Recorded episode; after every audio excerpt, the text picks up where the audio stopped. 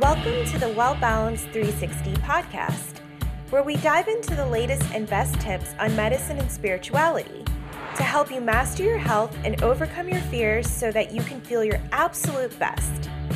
I'm your host, Dr. Shivani, a licensed medical doctor, a yoga nerd, and a wellness enthusiast. Thank you so much for taking the time out of your day to be here. Now let's dive in. Infertility is a topic I get asked about quite often. I'm lucky enough to be joined today by Dr. Tara Scott, who's a nationally recognized OBGYN and functional medicine doctor. On today's episode, you'll learn about what foods you should and shouldn't eat while trying to conceive, as well as what supplements you can and can't take. I'm excited to have you tune in. Thank you for joining me today, Dr. Scott. I'm glad to be here. Yes, uh, this is a very important topic. And a question I get asked a lot about is infertility. So, you being in OBGYN, well, before we even get to that, can you give me a background of who you are and what you do?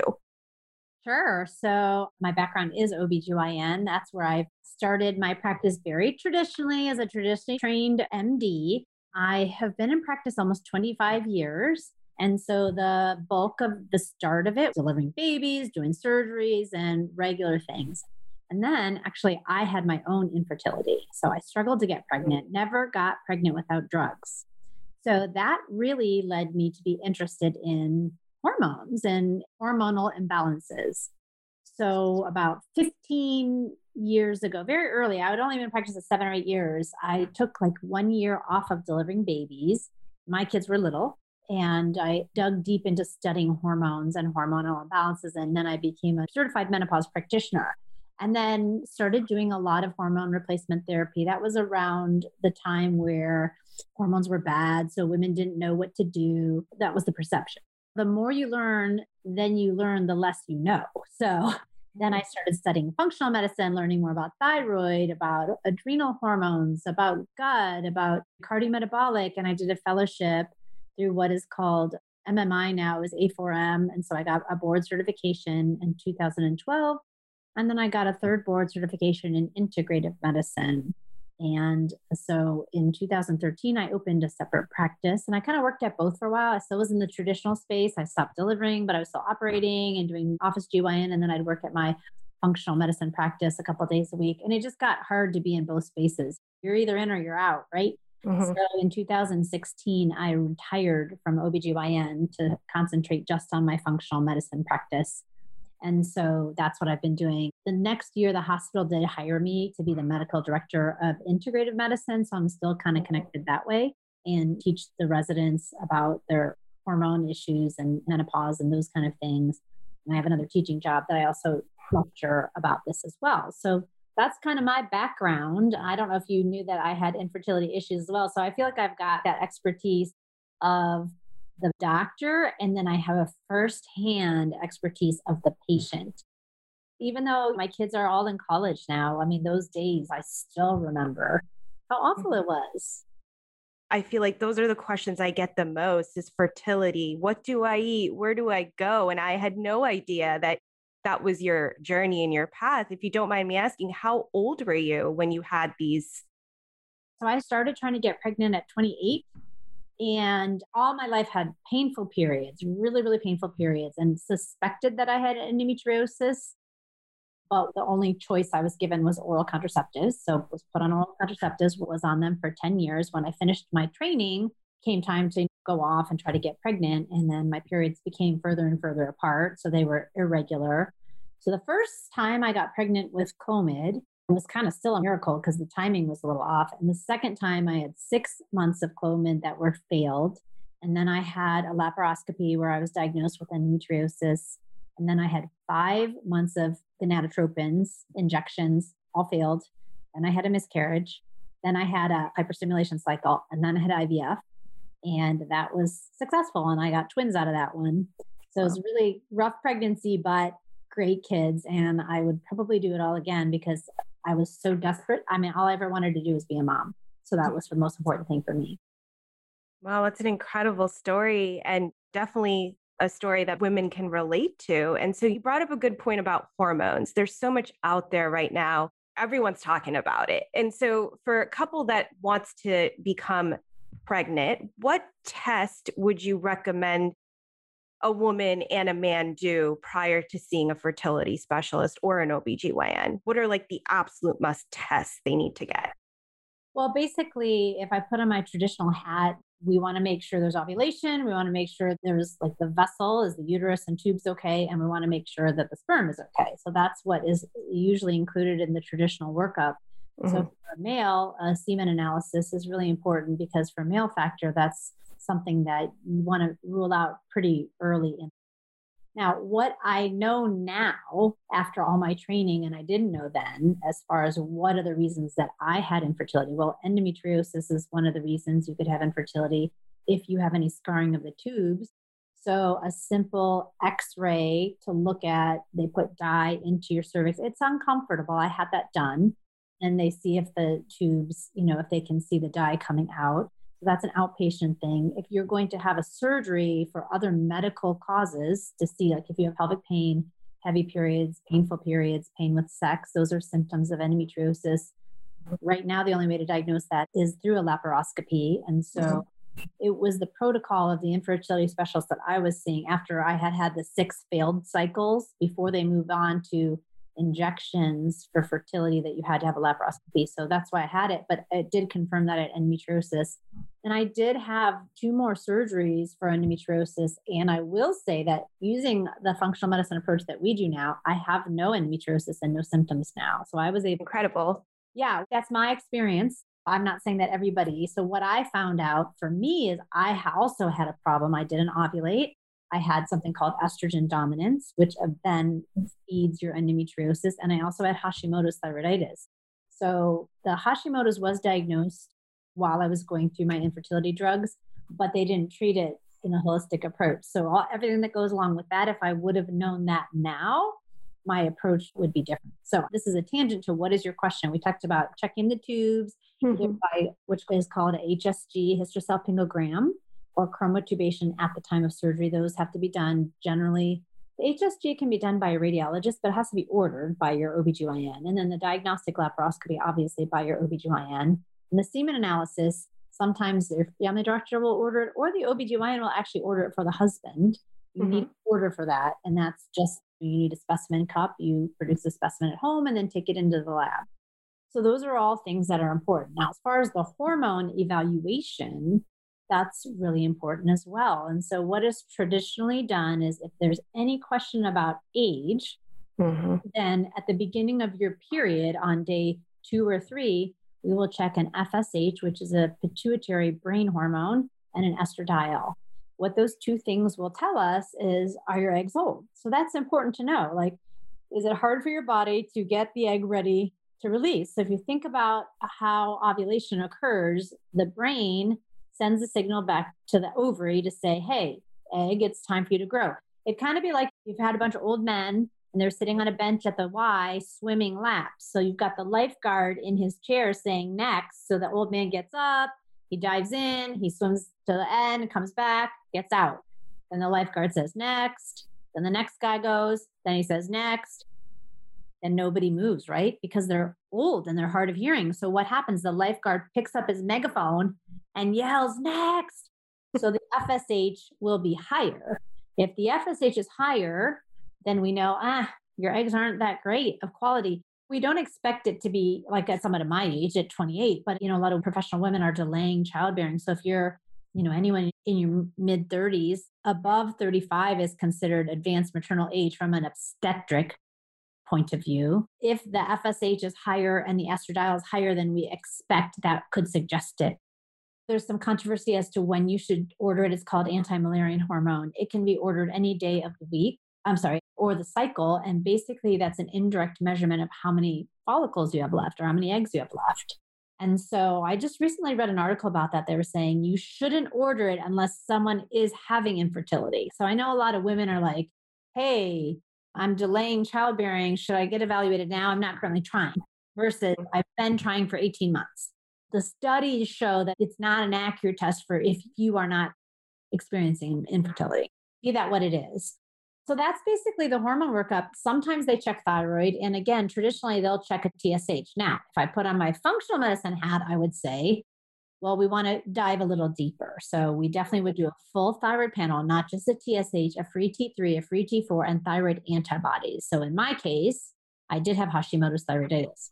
And when you have thyroid antibodies, what I didn't know then is it correlates a lot with gut issues, mm-hmm. sensitivity. So then, as a functional medicine provider, I would advise that patient to either eliminate gluten or consider cleaning up her diet. And we'll get to your diet question later. So we also do stool testing and it looks at the actual bacterial balance in your gut. I have seen that be a problem for some women with infertility. The next thing we would do is we would evaluate your hormones after ovulation. We would check your progesterone level. We would check your estradiol level and your estrone. So the balance of your estrogen, both estrogens and your progesterone is important. Estrone usually isn't checked by traditional doctors. And sometimes they'll just check what's called a mid luteal progesterone without the estrogen by it. So that you're not going to catch estrogen dominance that way.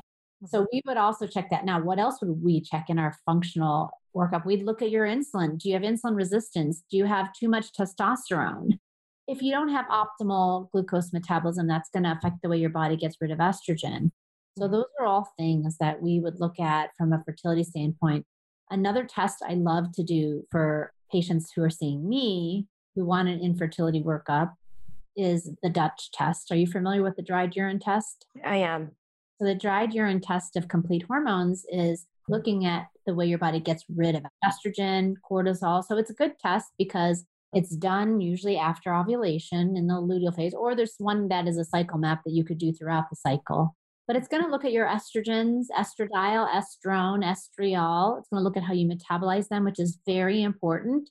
It's going to mm-hmm. look at your androgens. There's some studies that show low DHEA correlates. Well, the studies don't show that low DHEA correlates for infertility. There's studies that show unexplained infertility response to DHEA supplementation. So let me make sure I get that correct.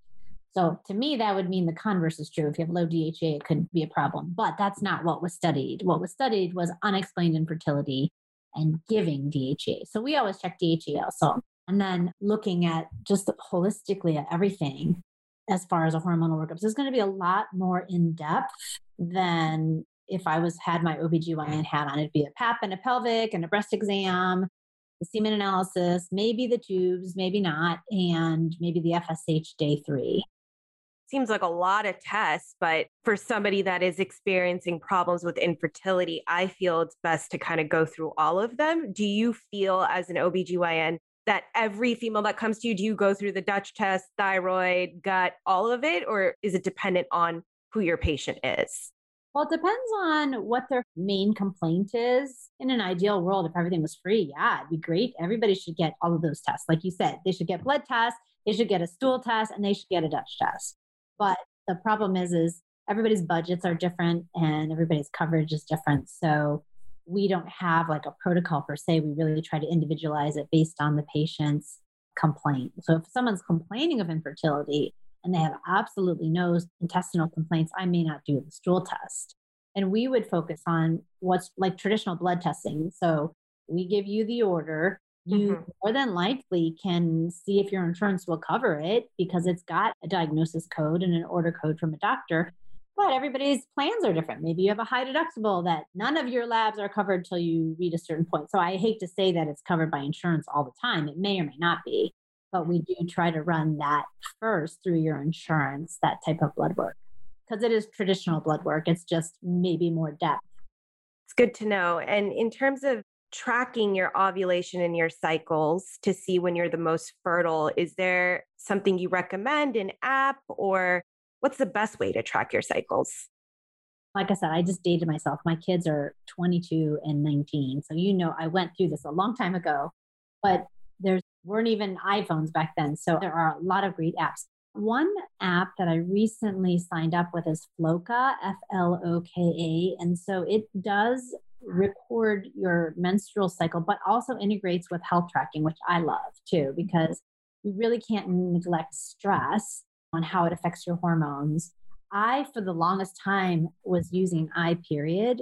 So I've got data on where my periods are, and they do not only track when your period comes, but they do have a field where you can track your cervical mucus. That's one way to monitor ovulation whether or not you have that stretchy egg white mucus right before ovulation or the thick, kind of dried up mucus for post ovulation. There are also ovulation predictor kits, which I'm sure are much better now than they were 20 years ago, mm-hmm. where you are doing a urinary test or an LH surge, which also correlates with ovulation. So I know, and I should have studied up before this podcast, there is a test. It's modern fertility. Have you heard of it? I have. Okay, so I know one of my patients recently did it. I don't know if it's a finger prick because it was blood test. It was like the FSH, like I said, on day three. And so it was certain things. I think that's a direct to consumer test, modern fertility. They have some kind of test that you can do as well. So that would be an option for that. Tracking your cycles. And well, you tracking your cycles, but for at home fertility testing. But there are a lot of other like LH ovulation predictor kits. Yeah. I know for tracking my cycle, I think it's called MyFlo. I used to use it just to track my cycle, which brings me to what we kind of covered before on the dietary recommendations. Do you feel there's a particular diet? I mean, there's all this stuff about seed cycling as well for increasing your fertility chances. And what foods should women avoid if they're trying to, besides the obvious like sugar and fried foods? There's a couple things that are important before you conceive. And the seed cycling, we actually recommend that for painful periods. And so mm-hmm. basically, the premise is you're supporting estrogen the first half of the month and you're supporting progesterone in the second half of the month. I don't know if it can provoke ovulation if you're not already ovulating, but I think it can modulate those levels if you're having a symptom of estrogen dominance, like painful periods. So I know younger girls who have really had great results with that mm-hmm. as far as painful periods. I'm not familiar with the statistics as far as fertility. Now, certainly something like that isn't going to harm you. Mm-hmm. Um, there are some people that don't need estrogen to be supported and raised at the beginning of their cycle. The problem is they have too much estrogen. So if you're following that verbatim, you're actually going to be doing the seeds to increase your estrogen at the beginning of the cycle, which you don't really need. You just need the support at the end of the cycle. So, as far as diet, I mean, I'm shocked at how much sugar affects your estrogen detoxification. So, mm-hmm. for sure, and we're not talking no sugar at all, like a whole 30, but really cutting back on sugar and processed food is huge. Also, alcohol. And so, alcohol slows down estrogen detoxification. Some studies say that seven drinks a week will help reduce your risk of cancers, but I would say seven drinks a week is probably a lot for estrogen detoxification. So, moderation, a drink or two a couple times a month. I don't know. I don't know that that's actually been published so low alcohol. The other big thing is there are a lot of studies on toxins and endocrine disruptors and phthalates and those kind of things. And mm-hmm. I really suggest women do a detox before they're trying to get pregnant because that environmental work group had published a study, I don't know how, several years ago about how many toxins are actually in the umbilical cord. And so mm-hmm. those are things that you want to do a detox before, including, like I said, the sugar, the alcohol, depending on who you read, some people say the meat because of the antibiotics and hormones in meat, which gives you extra estrogen. So you might want to do a detox, including a time of no meat. Sara Gottfried wrote something called the hormone reset diet. It's a 21 day, and she kind of goes through each food and what hormone it does. It's not aimed at fertility, but it would be something that potentially would be useful as kind of like a boost for your hormones. That's different than a detox. A detox can be an elimination diet, but also coupled with supplements to support actually detoxification in your liver and your gut. And obviously, you want to make sure your gut's working before you do any kind of liver detox. Foods that support estrogen detoxification are cruciferous vegetables, broccoli, kale, cabbage, also blueberries. Believe it or not, caffeine does also help.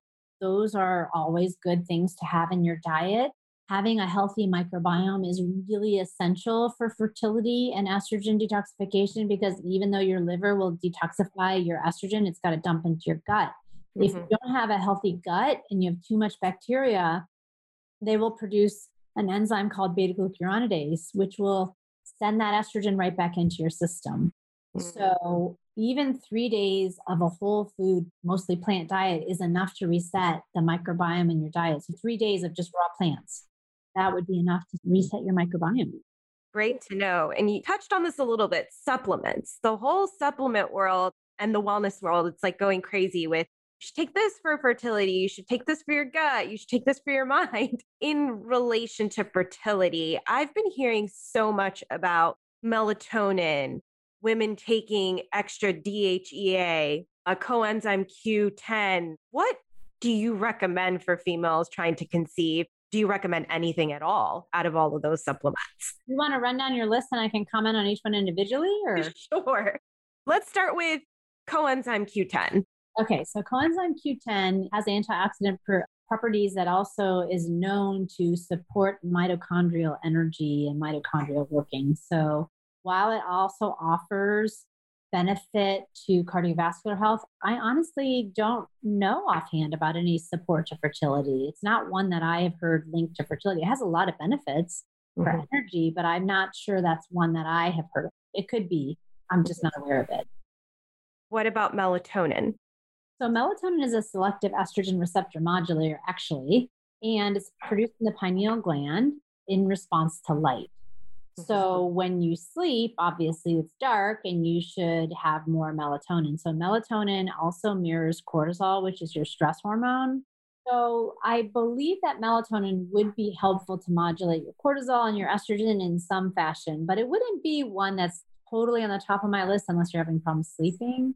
Mm-hmm. Folic acid? That's a good question. I would recommend folate not mm-hmm. folic acid. So that's a big conundrum. When I was doing OB, there were all these studies on MTHFR and mm-hmm. it's to infertility. Actually, I have three out of four abnormal MTHFR SNPs.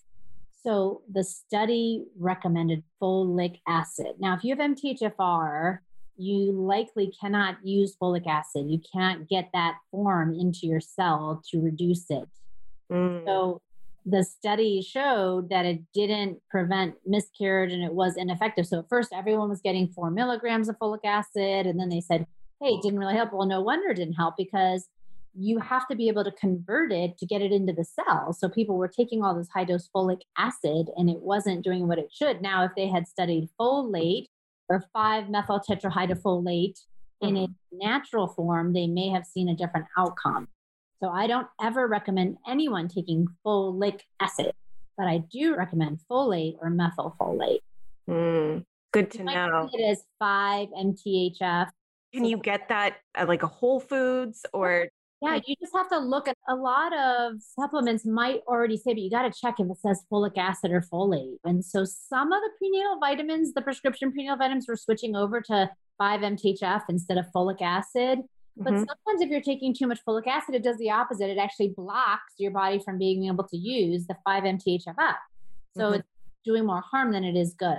What about DHEA? DHEA, as I mentioned, there have been studies using DHEA high dose from what we would use as a supplementation, but high dose in these studies for unexplained infertility. I'm getting ready to do a webinar for Dutch on DHEA and testosterone next week. So I actually kind of looked into this data and it is mixed. There's some studies that say it helps, mm-hmm. some studies it doesn't. Now, in these studies, I don't believe they extrapolated out here people with low DHEA, let's study them versus people with normal DHEA. Because obviously, if you have normal DHEA, I'm not sure what a high dose is going to do as far as increase your infertility. I hazard a guess that those people with the low might have a bigger benefit. I've used it. I definitely do not think you should take it without consulting your provider. I have recommended it to some of my patients who are struggling with infertility, but I always check their levels and I don't just make a blanket recommendation. Mm. Vitamin D? Vitamin D is huge. And yes, there is a link with vitamin, vitamin D is a hormone, not a vitamin. And there's a huge link with your well being. And I do believe there have been studies on fertility and vitamin D. And so I live in the North Midwest, and nobody where I live ever has a normal vitamin D unless they supplement with it. Mm-hmm. So I think it is important to check your levels and take it because the recommendation is like four or 800 units, maybe a thousand or 2000. So it's well under what people need. And a lot of people have what's called vitamin D SNPs, so they aren't able to use it and metabolize it. So they might take higher doses but not have levels. So we always measure the levels and make a targeted recommendation based on that. But. I mm. think it's an important supplement. And lastly, NAC slash NAD. So NAC and NAD are two separate things. NAC, N-acetylcysteine, is a precursor to something called glutathione. And mm. so NAC is something that does support healthy estrogen metabolism. And I actually don't know if it has an effect on your cervical mucus. I think it might because I know it has a effect on your like if you have if you're congested. I'm to guess it has a positive effect on your cervical mucus. I read somewhere, but what I know most about it is that it does have a positive effect on your detoxification and specifically if you're shunting too many down the bad pathways of the harmful metabolites and estrogen detox, that's one of the things we give to kind of decrease those metabolites. Now, NAD is some kind of B vitamin, which I can't remember right now, but it's involved mostly in energy. And so that may or may not be helpful for your overall well being specifically, but it's not directly related to your estrogen detox. Understood. And you gave some great info today, and it's always important for anybody looking for advice on fertility to obviously check in with your doctor first and get all the right labs and tests done prior to maybe seeing a fertility specialist. What advice would you give a couple for stress? Because obviously, when you're going through something such as conceiving, you're going to be going through stress. So, what advice would you give a couple going through that? Do you have any techniques that you offer? Well, I will tell you, stress 100% affects ovulation because high cortisol will suppress the pituitary gland. So if you don't release your FSH and LH, you can't ovulate. So a lot of people skip their periods when they're stressed. And when I was going through my infertility, I was obsessed because, you know, every day you're counting every day. And when I was doing the injections, you're like going in for ultrasounds and then injections, and you're shooting yourself up twice a day, and then you're getting blood level. It consumes your life. So when it came time for me to do IVF, my husband's grandmother just got diagnosed with ovarian cancer. My father got diagnosed with prostate cancer. And I was like, this is the worst possible timing for our cycle, right? But we had already committed. So I didn't think about it at all, which I think probably helped because I wasn't obsessing about the mm-hmm. cycle. So I think, if anything, I was distracted. I guess I wouldn't say I was less stressed, but I mean, a little bit maybe because I was distracted about other people. And I did get pregnant that cycle. But I do know there's definitely a correlation with stress. And so over the years, I've become a stress expert because of, I guess, my stressful life and lots of things that have happened in my life. But the thing that I have seen that helps the most is meditation. So, meditation, either a guided meditation with an app. I love Headspace. There's Calm app. There is the Insight Timer that people like. There's also something that we recommend called Heart Math, and that's heart rate variability. That's got some really great data on how it lowers cortisol and increases DHEA without any supplements. So it is really important. Even just something simple as breathing, box breathing, taking a breath in for four counts, holding it for four counts, breathing out for four counts, and holding it for four counts. If you sat and breathed for three times a day, we don't do that. We're always like, go, go, go, go, go. We're not breathing. Mm-hmm. Actually, that is fundamental again when you're going through this because it is a very stressful process. Like I said, I didn't know that at the time, so I did none of that. Mm-hmm. But I would absolutely recommend that for couples. I agree with you. Meditation is a huge practice for me right now. It's definitely a game changer in terms of calming my mind. So, would you say there's a connection between medicine and spirituality? Do you believe they're one and of the same, or what's your viewpoint on this? I definitely think there is a connection. So, in what I do, I mean, I see a lot of people that have been to a lot of places and haven't gotten answers. And I've also seen people who have no hope, right? And so, hope is different from optimism. Optimism is the belief that everything's going to turn out okay. But hope is the belief that everything will be okay, even in the face of difficulty, right? And so, that I think is connected to people's spirituality. I can draw some connections when people have hope well, I think if they have a strong spiritual practice for whatever God you believe in, whatever your spirituality practice is, there's some belief in another being, right? Mm-hmm. And if that's important to you, generally you'll have hope. And if you have hope, generally I will see better outcomes for people. So that's actually kind of the subject of I'm giving a TED talk this fall. And so Oh, congratulations. Thank you. Well, it's TEDx, I guess. I feel so strongly about I have seen people's hope taken away and seen bad outcomes versus how can you say that that person is never going to have blah, blah, blah? Even when I got pregnant, obviously I went through all that. So then my sisters, both, whatever reason, got married later, didn't try to get pregnant till later. Here's me at 29 not being able to get pregnant. So they're trying in their late 30s. My older sister was 40, then mm-hmm. 42. Mm-hmm. She didn't have any problems. My younger sister went to an infertility specialist and went through the whole workup and sat down in the office and they said, There's virtually no chance you're going to get pregnant by yourself based on these tests. How devastating that was. Well, she went home and she was already pregnant. Oh, now, wow. Yeah.